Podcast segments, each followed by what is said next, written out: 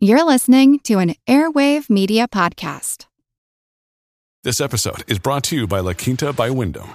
Your work can take you all over the place, like Texas. You've never been, but it's going to be great because you're staying at La Quinta by Wyndham. Their free bright side breakfast will give you energy for the day ahead. And after, you can unwind using their free high speed Wi Fi. Tonight, La Quinta. Tomorrow, you shine. Book your stay today at lq.com.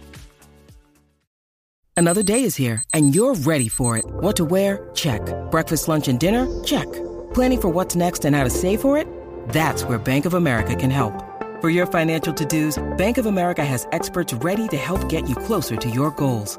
Get started at one of our local financial centers or 24-7 in our mobile banking app. Find a location near you at bankofamerica.com slash talk to us. What would you like the power to do? Mobile banking requires downloading the app and is only available for select devices. Message and data rates may apply. Bank of America and a member FDIC. I'm Val Agostino, and this is the Earn and Invest podcast.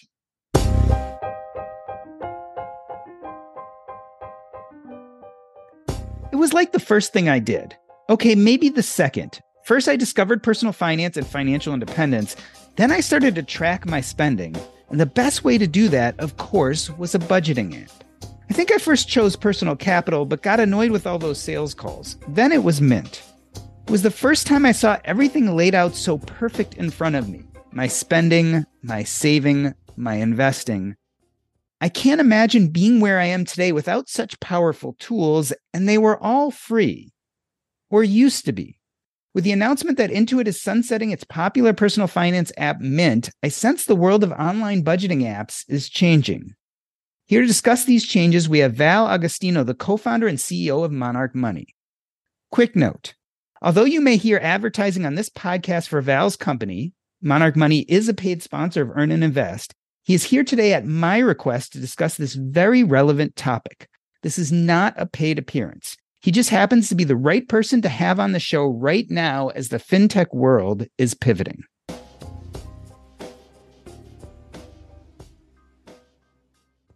Val Agostino is a seasoned internet entrepreneur, general manager, and product executive. Over the past 17 years as a founder or early employee, he's helped multiple companies start from scratch and generate $100 million in revenue, raise over $100 million in financing, and garner attractive returns to investors. He is a co founder and current CEO of Monarch Money, a comprehensive platform for managing all aspects of your personal finances. Val, welcome to Earn and Invest. It really is big news in the budgeting app world, Intuit announced that it is sunsetting its popular free app Mint in January 2024. Val, I imagine you must have mixed feelings about this. Yeah, well, first, thanks for having me on, Jordan. It's great to be here. Um, and yes, you're you're right. I do have uh, somewhat conflicting feelings here. I was, as I think I mentioned uh, in recent blog posts, I was the first product manager on Mint. Um, so Mint started back in um, 20, 2007, actually, was when we started working on it, and then launched in, in 2008 and was acquired by Intuit uh, in 2010. And so I was part of that original team that launched the product through the acquisition. I've always felt very proud of what we've built. It's been really cool to see this Mint go on to continue to grow under Intuit's uh, umbrella and at the same time i, I felt uh, it sort of stagnated you know as a product which is why after many years i've kind of jumped back into this space and started building what what i felt like is sort of the next evolution in in personal finance. So it's a little bittersweet you know on the one hand it uh, obviously you know it benefits monarch to suddenly have this uh, influx of customers looking for the next personal finance tool but yes, it's uh, it's also kind of sad to see your your baby get put to rest, so to speak. You mentioned that the technology somewhat had stagnated, and that was why you decided to build your own. And I realize maybe I'm using a misnomer here. I've been saying budgeting apps, right? But yeah. is is that not necessarily the right thing to call them? I mean, is it more than just budgeting? That's a great question. I think of budgeting as a feature, and you know, it's a, it's a very valuable feature to a lot of people to zoom out a bit, if you kind of think about your financial journey or or like you know Maslow's hierarchy of financial needs, if if he had one, uh, we tend to think about it as like the the first layer is is get everything in one place, you know, which is just understand exactly what you said in the you know in your intro. understand where am I, what does my financial life look like, so on and so forth. And Mint really was one of the first products that that made that easy to do. The second piece on that is what we call tracking, which is kind of like, okay, now that I know where I am, it's like where where am I headed, right? And and how are things changing day to day and month to month and over years? And I would say budgeting is part of that, but but we largely just call it tracking, which is like, hey, see see what trajectory I'm on and and where I'm where I'm going. And what we found at Mint honestly was that was very useful but then the immediate question folks had was kind of okay well now what do i do? You know like what what should happen next? And unfortunately in our country we don't get much financial education. You know it's not a surprise to folks right? But and so no one understands a lot of the the basics and it's sort of like okay everything's in one place but i have no idea what to do next. And that next piece is what we would call planning which is like okay understand your goals understand the different trade-offs between things uh, and help someone create a plan for the right order to do stuff and and then you know how to execute that plan over time. And traditionally you know you might meet with a financial planner or advisor to do that. The problem is that industry typically charges about $5000 per client per year or if you're under an asset management model you know 1% aum and so that kind of prices out about 80% of the population. And what we found with Mint even was folks were just kind of in do it yourself mode, but they didn't really know what to do.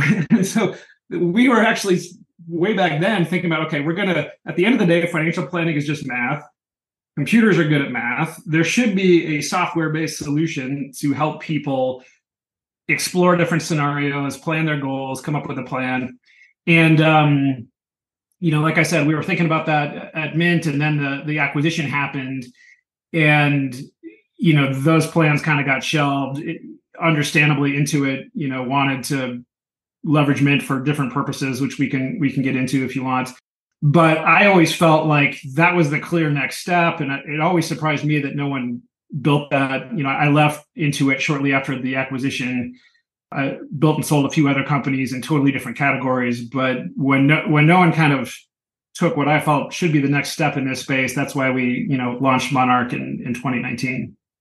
In a moment, I want to talk about how you got in this space in the first place, but your response really begs a question. You you kind of compared using these personal finance apps to this idea of going to an advisory and how much that costs. And of course, because it costs so much, you know, a lot of people are looking for a different solution. Yeah. The one thing about when you go to an advisor, right, is you get your statements and you kind of have all your data. And if you decide to leave that advisor, it's somewhat potable. And I'm thinking about Mint sunsetting after 15 years. Maybe some people have been using this app, been inputting their data and their information for all these years. What happens to that data? And can people bring it with them? Is this one of the risks for not just Mint, but for some of these other apps that we see out there today? Yeah, it's a it's a great question. Um, today with Mint, you can export your data, uh, I, and you know we are working on. We have an importer to to make that easy at Monarch. Other other peers do as well.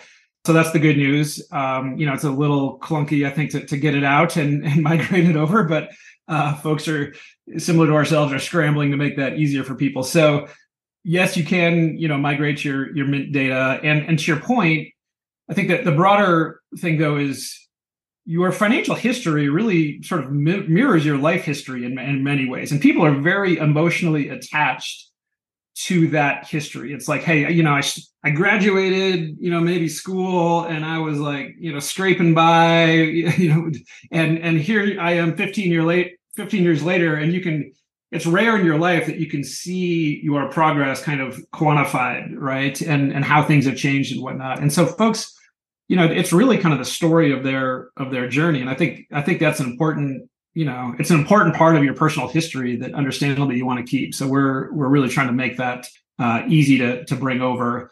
And yeah, my feeling is your data should belong to you. Um, you know, not just our not just our data within Monarch, but and this is sort of a broader philosophical thing. You're probably familiar with like the open banking regulation that's you know coming through. And so part of what makes this whole personal finance space so tricky is at least in america the banks you know we, we very much as a country said hey the banks own the data and you have to like jump through a bunch of hoops to get it.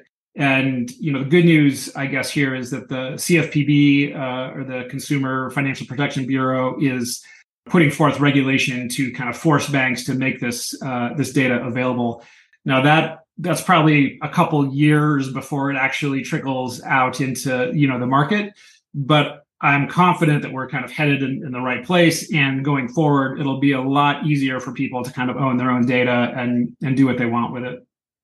So tell me how you landed in the fintech world and got interested in personal finance in the first place. How did you end up at mint I've been an entrepreneur for, gosh, almost 25 years now. And as a founder, you go through these kind of extreme swings. You know, you'll have months, sometimes years, right, where you don't pay yourself anything because you're trying to build a new business and get it off the ground.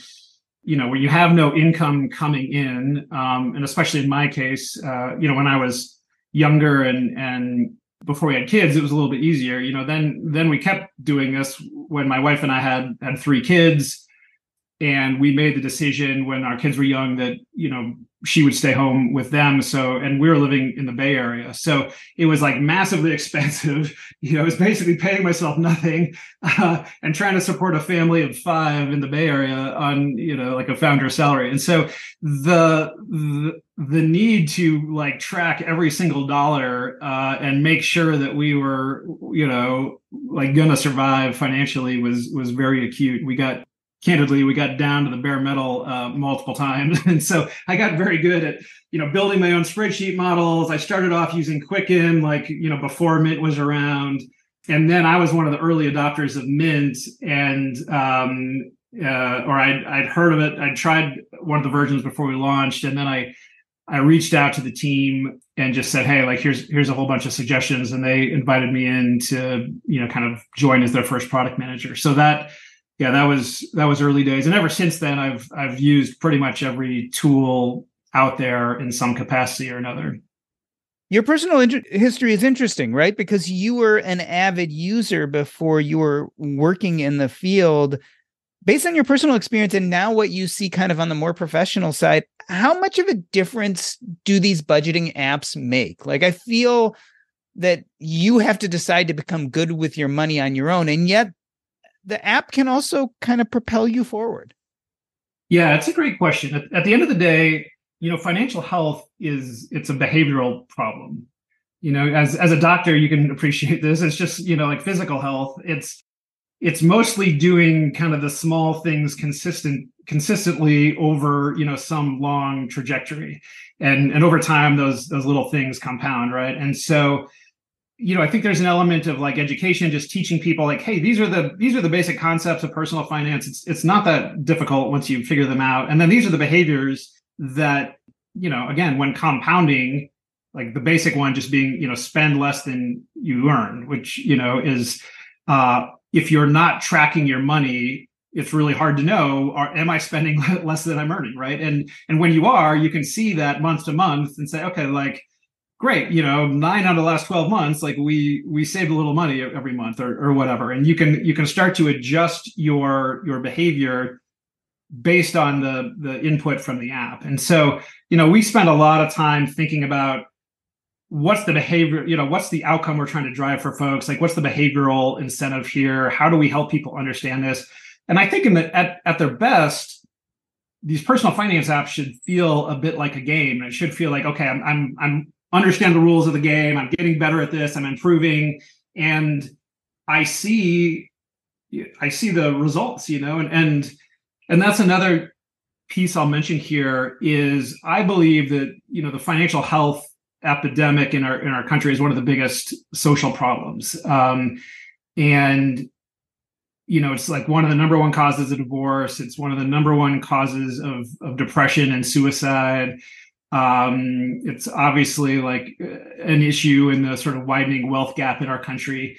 And again, it's, some of this is is sort of macro focused, and you know we're not here to to try and fix like the problems of the economy, but a lot of it people have agency to to dramatically change the trajectory of their financial lives just by doing some of the small things over a long period. And, and I think that's where these apps can be very helpful.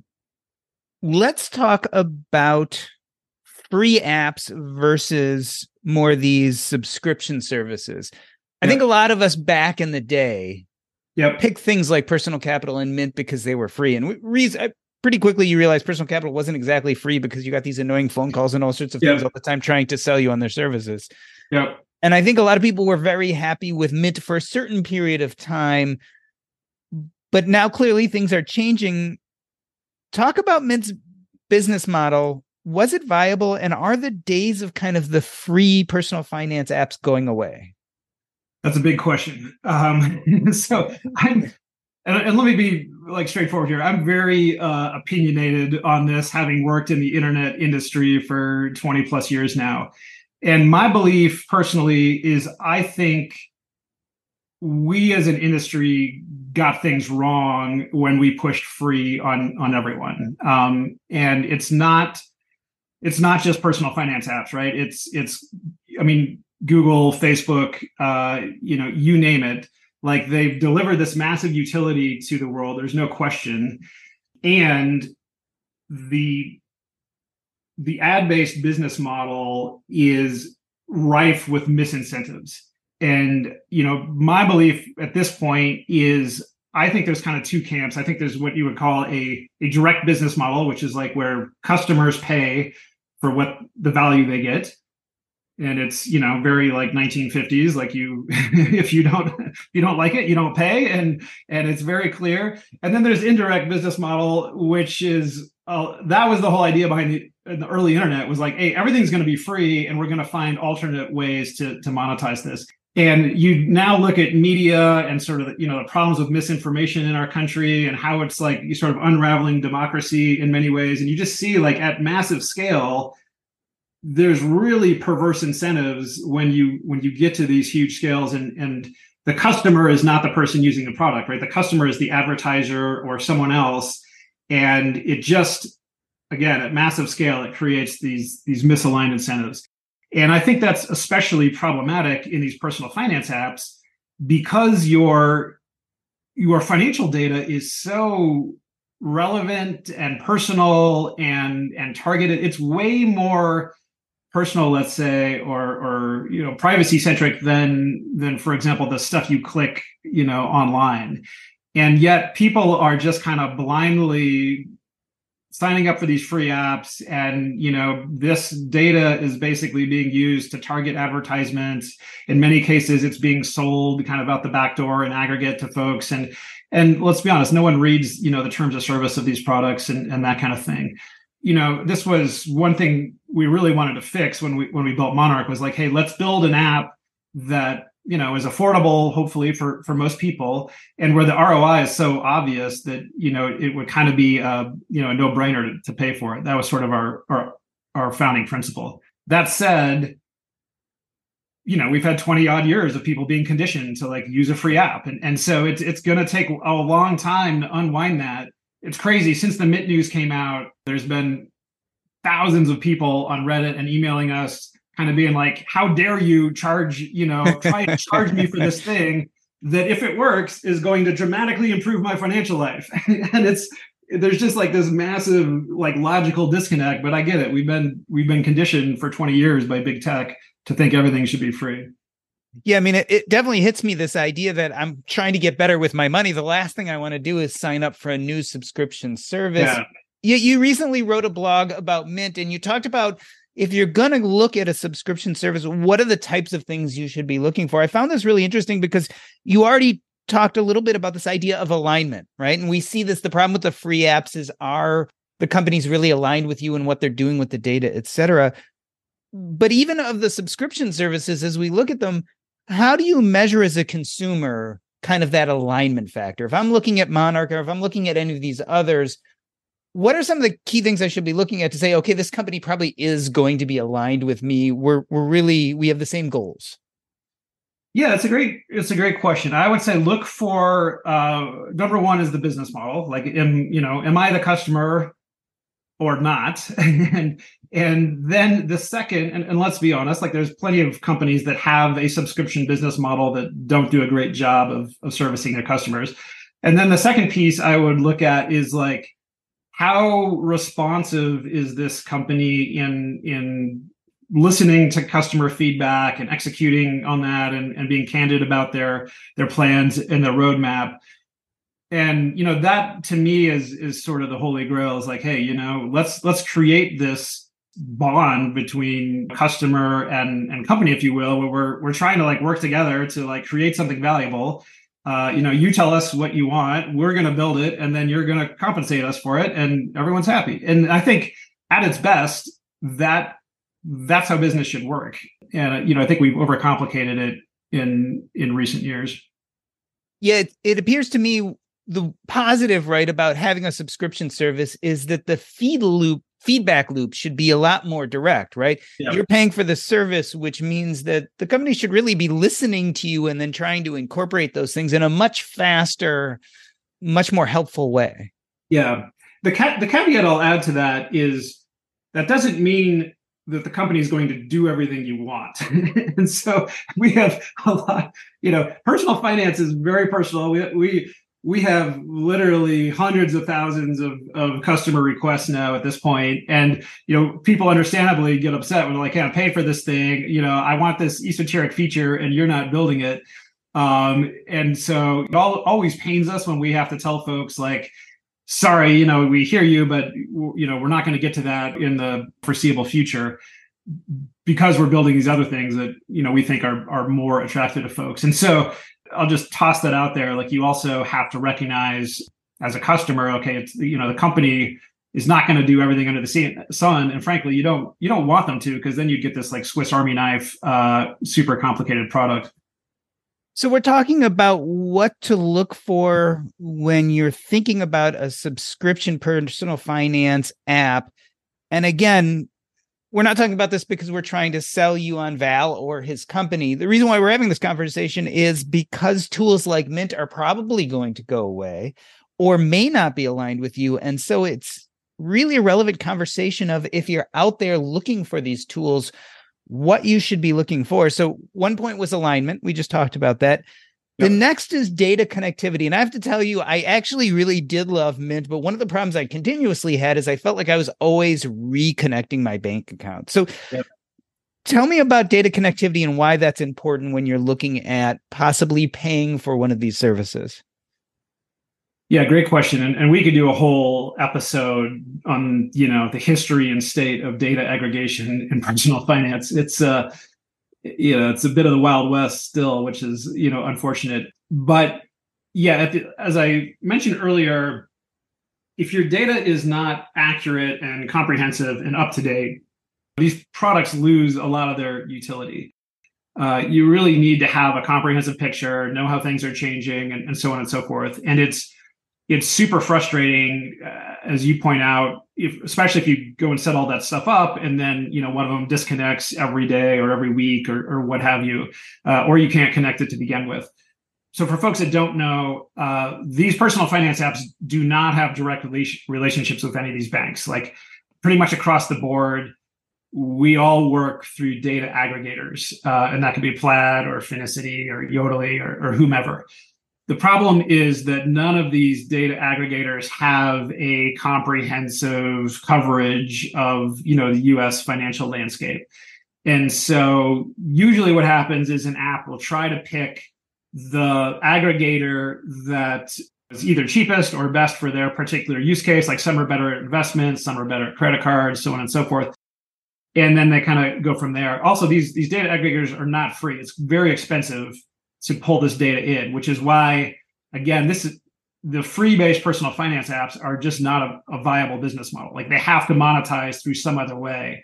And this is an area that people, you know, don't understandably understand if, if they if they aren't familiar with this space. But like um, in our case, we're working with uh, with a multitude of aggregators, and we're constantly testing new ones and plugging in different things and trying to and and and that you know increased the cost basis uh, at least at monarch but we also feel like we you know have better data coverage as a result The other thing I'll, I'll mention in this space is this aggregation landscape is always changing. Um, you know, people have been like recently Amex decided they were going to block a bunch of aggregators. And so it basically killed Amex across many of these tools. And people got super irritated, you know, with us, understandably, and, and other folks being like, how can you not support Amex? But at the end of the day, it's Amex's decision, you know, because they don't want their customers shopping around for other credit cards or, or whatever to like kill access to that to that data. And so this is where the, the government is finally stepping in and they're going to hopefully regulate that that these folks through open banking can um, or will you know have to make their data accessible to the end user. So the good news is this should get better over the next couple years.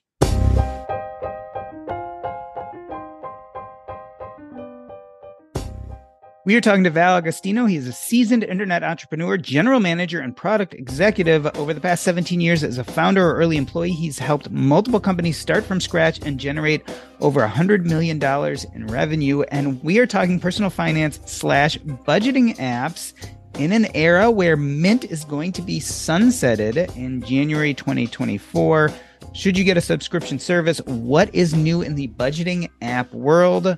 We're going to take a short break. I'm Doc G, and this is the Earn and Invest podcast.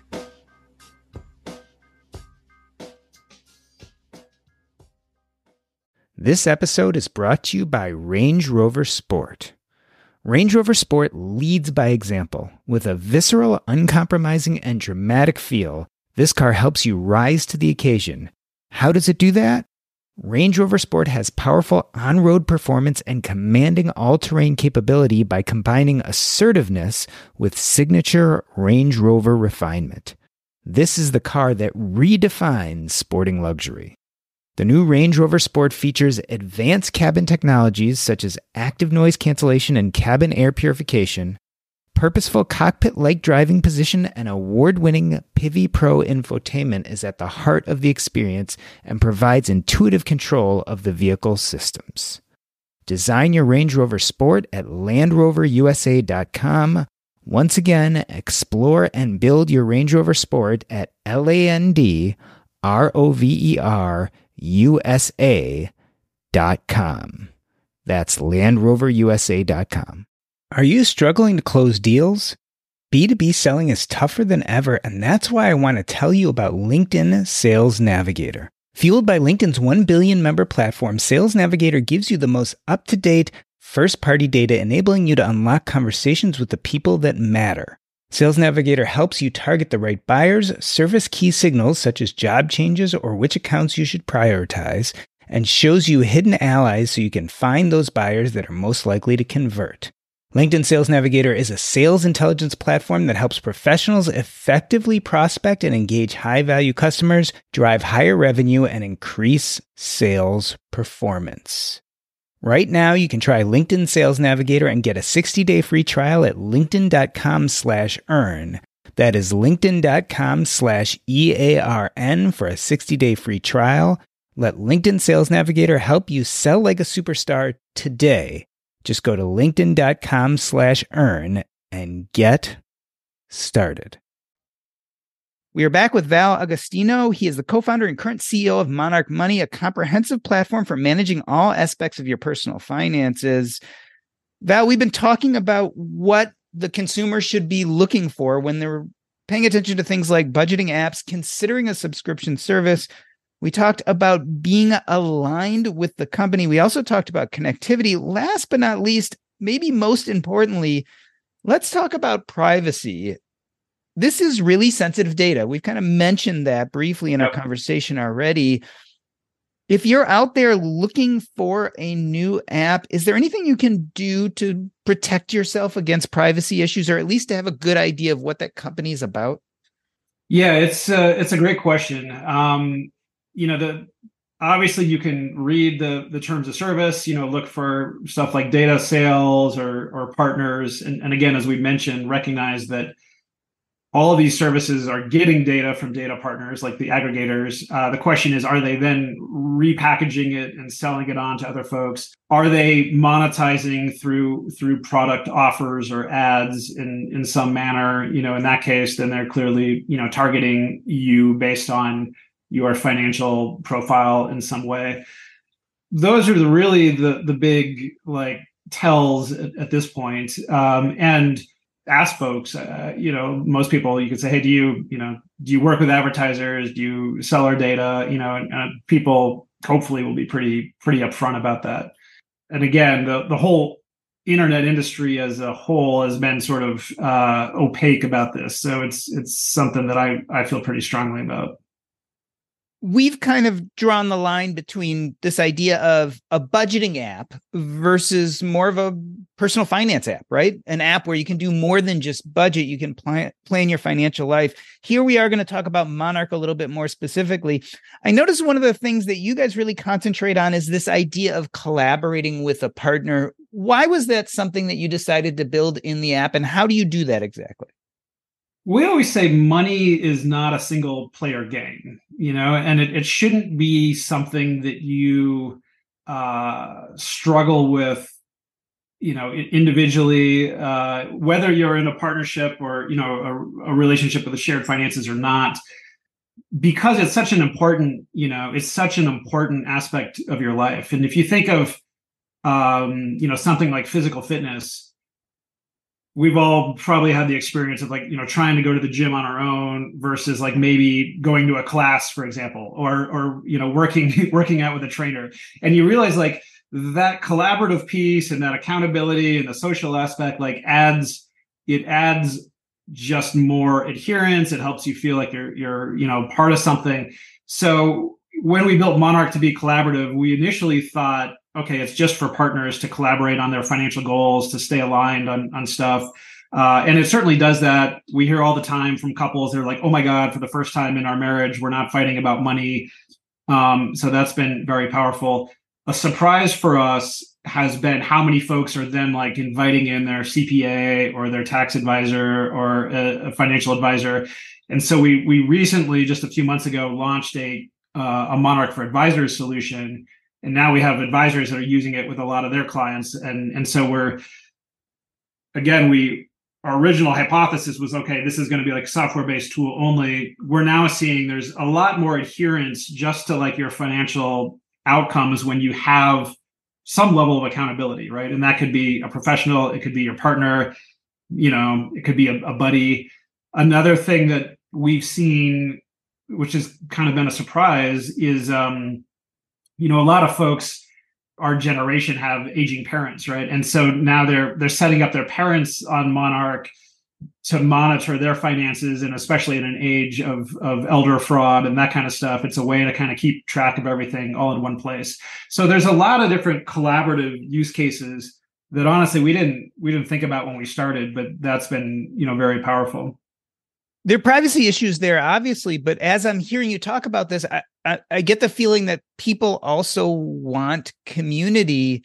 So when you're talking about these collaborations between mates between a cpa or a lawyer et cetera is there any thought to this idea of collaboration forming communities around interest about budgeting and personal finance? Maybe not sharing each other's data but forming other types of communities within the app yeah it's a it's a good question. We we've we have thought a lot about this. You know there are a lot of communities out there already so we don't want to try to our current thinking is let's not try to recreate you know all these communities. Let's make it easy for people to to share in a privacy centric way um, you know some of their information. So for an example we we recently launched a, a sankey diagram uh, but you can you can convert everything into percentages instead of dollar amounts and so what we see is people will say hey like this is what my financial life looks like. You know, 13% is going to rent, you know, 6% is going to groceries, like whatever. You know, I'm a I'm a 35 year old married guy with two kids. Like, does this look right or not? and then and they'll post it to Reddit, and people are like, well, this is what my numbers look like. Uh, you know, I don't spend nearly that much on groceries, so I don't know what you're doing. And, and so it's a good way for people to kind of calibrate on what their financial life looks like. And it's, I, I believe over time we're becoming as a society, at least in America, we're becoming more open about this stuff. And it, and as a result, people are seeing better outcomes. You know, it's just like everything else. And, you know, people are happy to talk about their health and or or whatever and yet finances has been this kind of taboo topic and and that's starting to shift especially with the younger generations let's broaden the conversation and talk about the future first and foremost do you think the days of free budgeting apps are probably gone or going to be gone soon I think they were gone 10 years ago. And, you know, and, you know, honestly, Mint just subsidized or Intuit just subsidized Mint, you know, since then. So it's kind of it's been dead for a long time. It, it has never been a viable business, and I don't, you know, people will. Pro- I'm sure there will people come and try and launch free budgeting apps, and my perspective is they're all going to go under uh, or probably get acquired and shut down.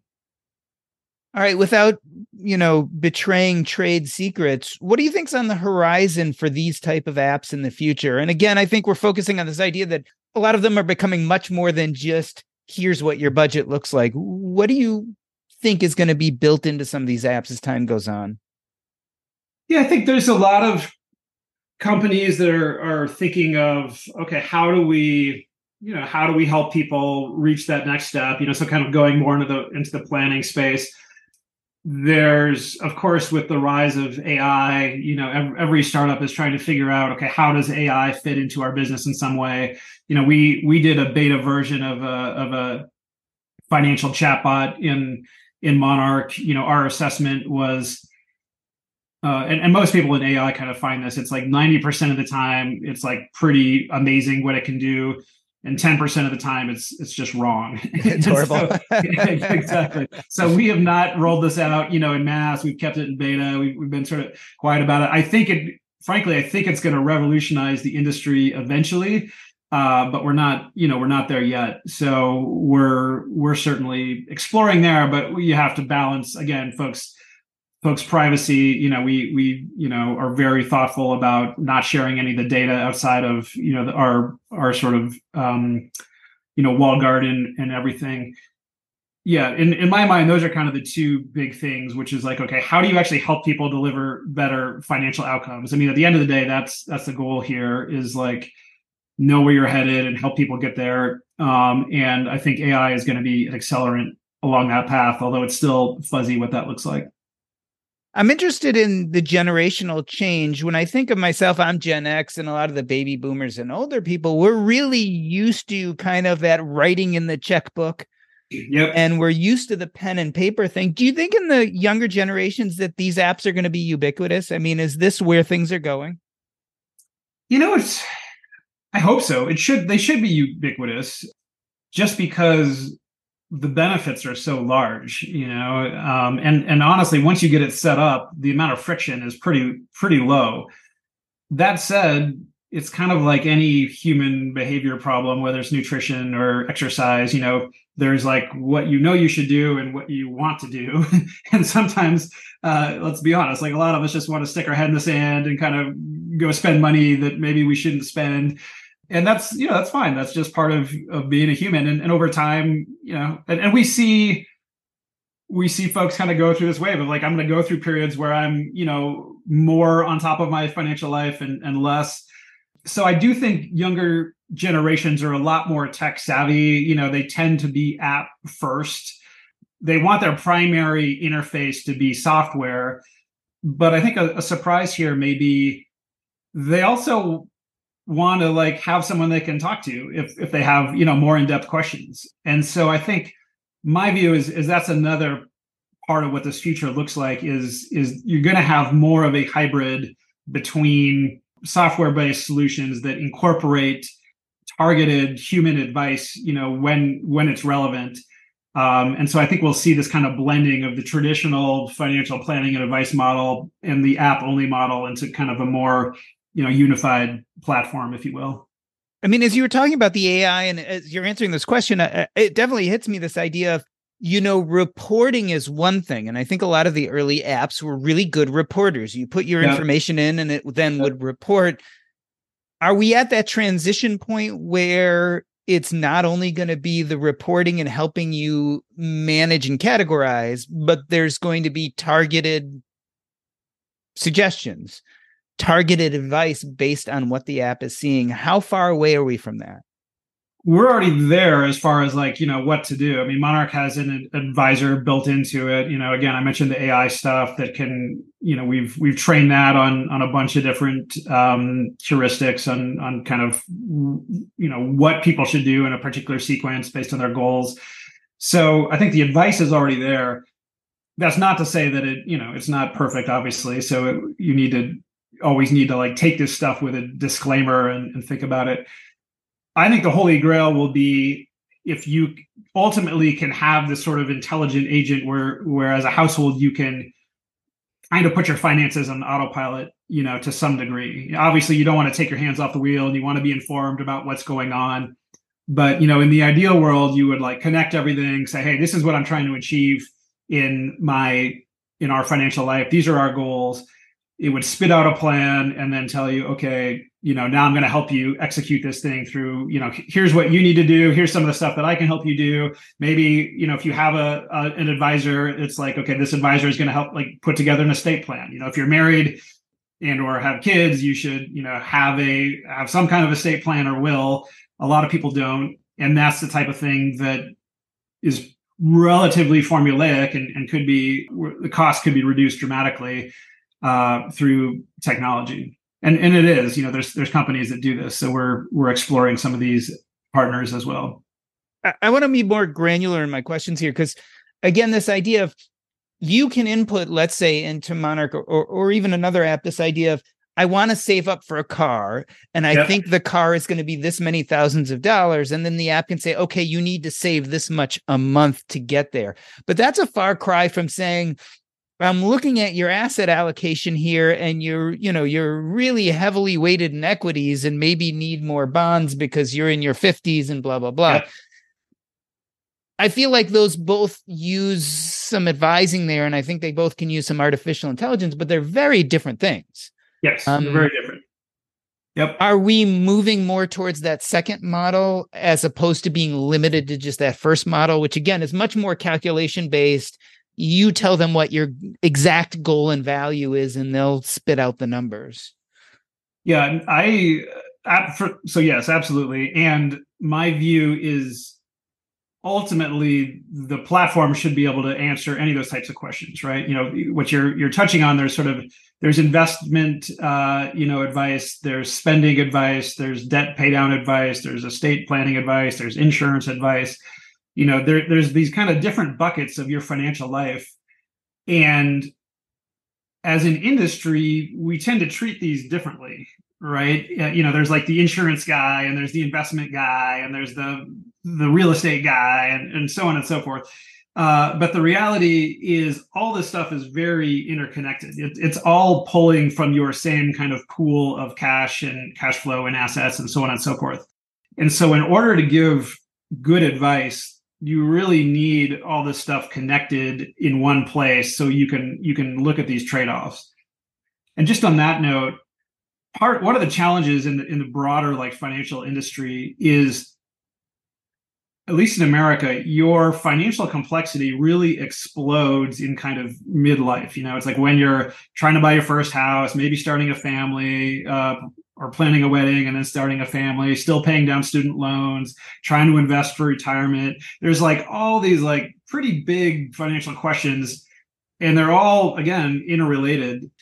And the problem with that is like the times when people need advice and tools the most is in this kind of, you know, 25 to let's say 45 stage. That's not what the industry is serving. They're looking for like the retiree that has you know three million dollars where they can charge you one percent asset management and you know and so they're looking at you know 50 and up. Uh, and so there's just been this huge gap of like what what what our society really needs as far as advice and help and what's being provided. And i think that's where technology can kind of come in and deliver a lot of that advice at a much cheaper cost uh, and at a, at a much larger scale Well, Val Agostino, I wanted to thank you for coming on the show today. The big news is that Intuit is sunsetting Mint, but I think the bigger news is that these financial apps have become a part of our life and have become a huge part of managing our finances.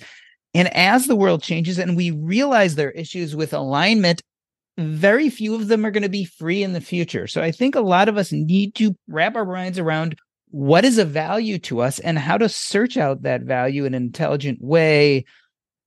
All of us are going to be using some type of budgeting app or personal finance app in the future. It makes sense that we start thinking about now this idea of how we're going to find it. I want to end this episode the way I end every episode by asking you what is up next with Monarch Money and how people can reach out to you. So, first and foremost, what is happening with Monarch Money? Since the mint news, we've seen you know massive influx. So we you know we've set out to build Monarch. The goal was not to recreate Mint. The goal was to build kind of the next generation of, of financial tools. Uh, that said, there's a lot, a hand, not a lot. There's a handful of features that Mint had that Monarch does not have. So we've been understandably scrambling to to incorporate some of those. So so bear with us. You know, so we'll I'm sure we'll go through a, a bumpy couple weeks as all the you know mint folks um, move over. Longer term we are really committed to just helping americans improve their financial health. And and what that looks like you know we talked a lot about it but it's really our goal is to build kind of the comprehensive um, platform for running your your household finances. And uh, you know whether you use us or you use something else i would just encourage people to to try some of these apps and, and to start to learn and develop uh, better financial behaviors because again the corollary between physical fitness is, is very abrupt. It doesn't it doesn't matter where you are. A lot of people think oh i don't have enough money so i don't i don't need one of these apps or whatever. Um, but it's just you know just like exercise wherever you are like some exercise is better than none. And if you get if you get started over time, even just you know walking a little bit every day compounds into a much healthier uh, you know lifestyle and everything. And I would say that's even more dramatic when you're using these apps because once you get them set up, like I said, there's very little effort to do, and you start to learn the right things. You start to think about okay, w- what what's my relationship to money? Like, what am I actually trying to achieve? You know, would I rather would I rather have that new car or a vacation or or you know put money in retirement or my kids education like there's no right and wrong answer but but it forces you to be more intentional about where you're headed. And i think ultimately that's that's healthy for everyone and and that drives like much better outcomes and it reduces people's stress. Like financial stress is one of the primary causes of stress in in america. And you know, if an app can help change that you know for a few bucks a month in my mind that that's a no-brainer and Val, if people want to get in touch with you or learn more about Monarch Money, what is the best way for them to do that? You know, monarchmoney.com. You can reach out to our team. Uh, I'm on social media as well. Feel free to, to ping me there. Um, and you know, there's various contact methods on our on our website too. So that's probably the best best approach. Val Agostino, thank you so much for being on Earn and Invest. It was great, Jordan. Thank you so much for having us. That's a wrap.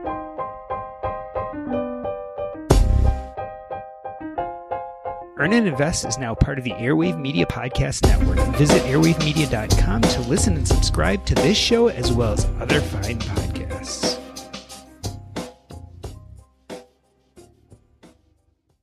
All right, I don't know if you're going to believe me or not, but this was not meant to be a big advertisement for Monarch Money. The point of doing this episode was not to talk about why you should spend your money with them. It is true they're an advertiser of this podcast. They signed up to be an advertiser of this podcast before the announcement that Intuit had about sunsetting Mint. And yet, as we came closer to the time where I was going to be running their advertisement, I realized I wanted to have that conversation about Mint now while it was happening, as opposed to waiting till months later and having Val on the show when he wasn't advertising on my podcast. So that wasn't the point of this. I'm not trying to just sell you on Monarch Money. I wanted to have a deeper conversation about some of these budgeting apps, especially about these free budgeting apps. So, You know, I was just like everyone else. I started by using personal capital. I eventually moved over to Mint and I really liked what it could do for me. I liked that it aggregated all my accounts that I could track my spending, that I could figure out where I could save money. I mean, this was really a game changer because up to that point, if you had asked me how much am I spending a month or a year, would have been really difficult to tell. I mean, I could have looked at my credit card statements, I could have looked at my ATM or cash machine withdrawals, I could have tried to put it together. And granted, there are a lot of people who do this with paper and pencil, but a major hurdle that a lot of us had was an ability to aggregate this information in a clean way. And, and here's the more interesting issue. We liked them because they were for free. This was something that was being provided for us, and we didn't even have to pay any money to use these powerful tools. The point was, we were paying, maybe not in a subscription fee, but we were paying in a sense that the alignment wasn't there. The people making the apps didn't necessarily have our best interests at hand. There were other interests, whether it was advertisers or whether they were selling your data or whatever it was. The alignment was off and it didn't end up being a particularly good business model. So if you had been relying on Mint all these years, that's great, but now they're disappearing. More and more of these financial apps and budgeting apps are subscription apps. So the question then becomes is are you willing to pay in order to have these easy calculators, budget tools, and all this personal financial information? Are you willing to pay to get it? And I think the answer is different for every person. Some of us still want to do it with pen and paper, and that's fine. And we just have to work a little bit harder to aggregate all that information and get the information we need. For the rest of us, it might make some sense to find a few good apps that are really helpful for us and to pay money for them. And so then the next question becomes something we really did talk to Val about is well, how do you know whether this app is the right one for you? How do we know if it's worthwhile for you to spend money on it? And I think it does come back to alignment. Are the incentives aligned for the producer of the app and the user of the app? Are you truly the customer or not? Or is some advertiser the customer? How well is your privacy being guarded? How easy is the app to use? And how is the connectivity? This is a major issue with financial apps because usually they need to aggregate your financial information to do what they're supposed to do for you, which means you're going to have to connect a bunch of different accounts. And trust me, because I've used a number of these apps, if you are unable to connect your accounts, it is a big pain.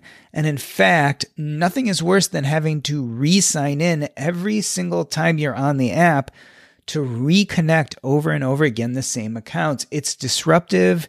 It means that you're not enjoying the process of using the app, and therefore it probably won't do for you what you want it to do. So that's it. That's a wrap on this episode. We are talking about fintech budgeting apps, personal finance apps. Is it worth paying money for them? And what will you do now that Mint won't be available? I hope this was helpful and I look forward to talking more next episode. That's a wrap.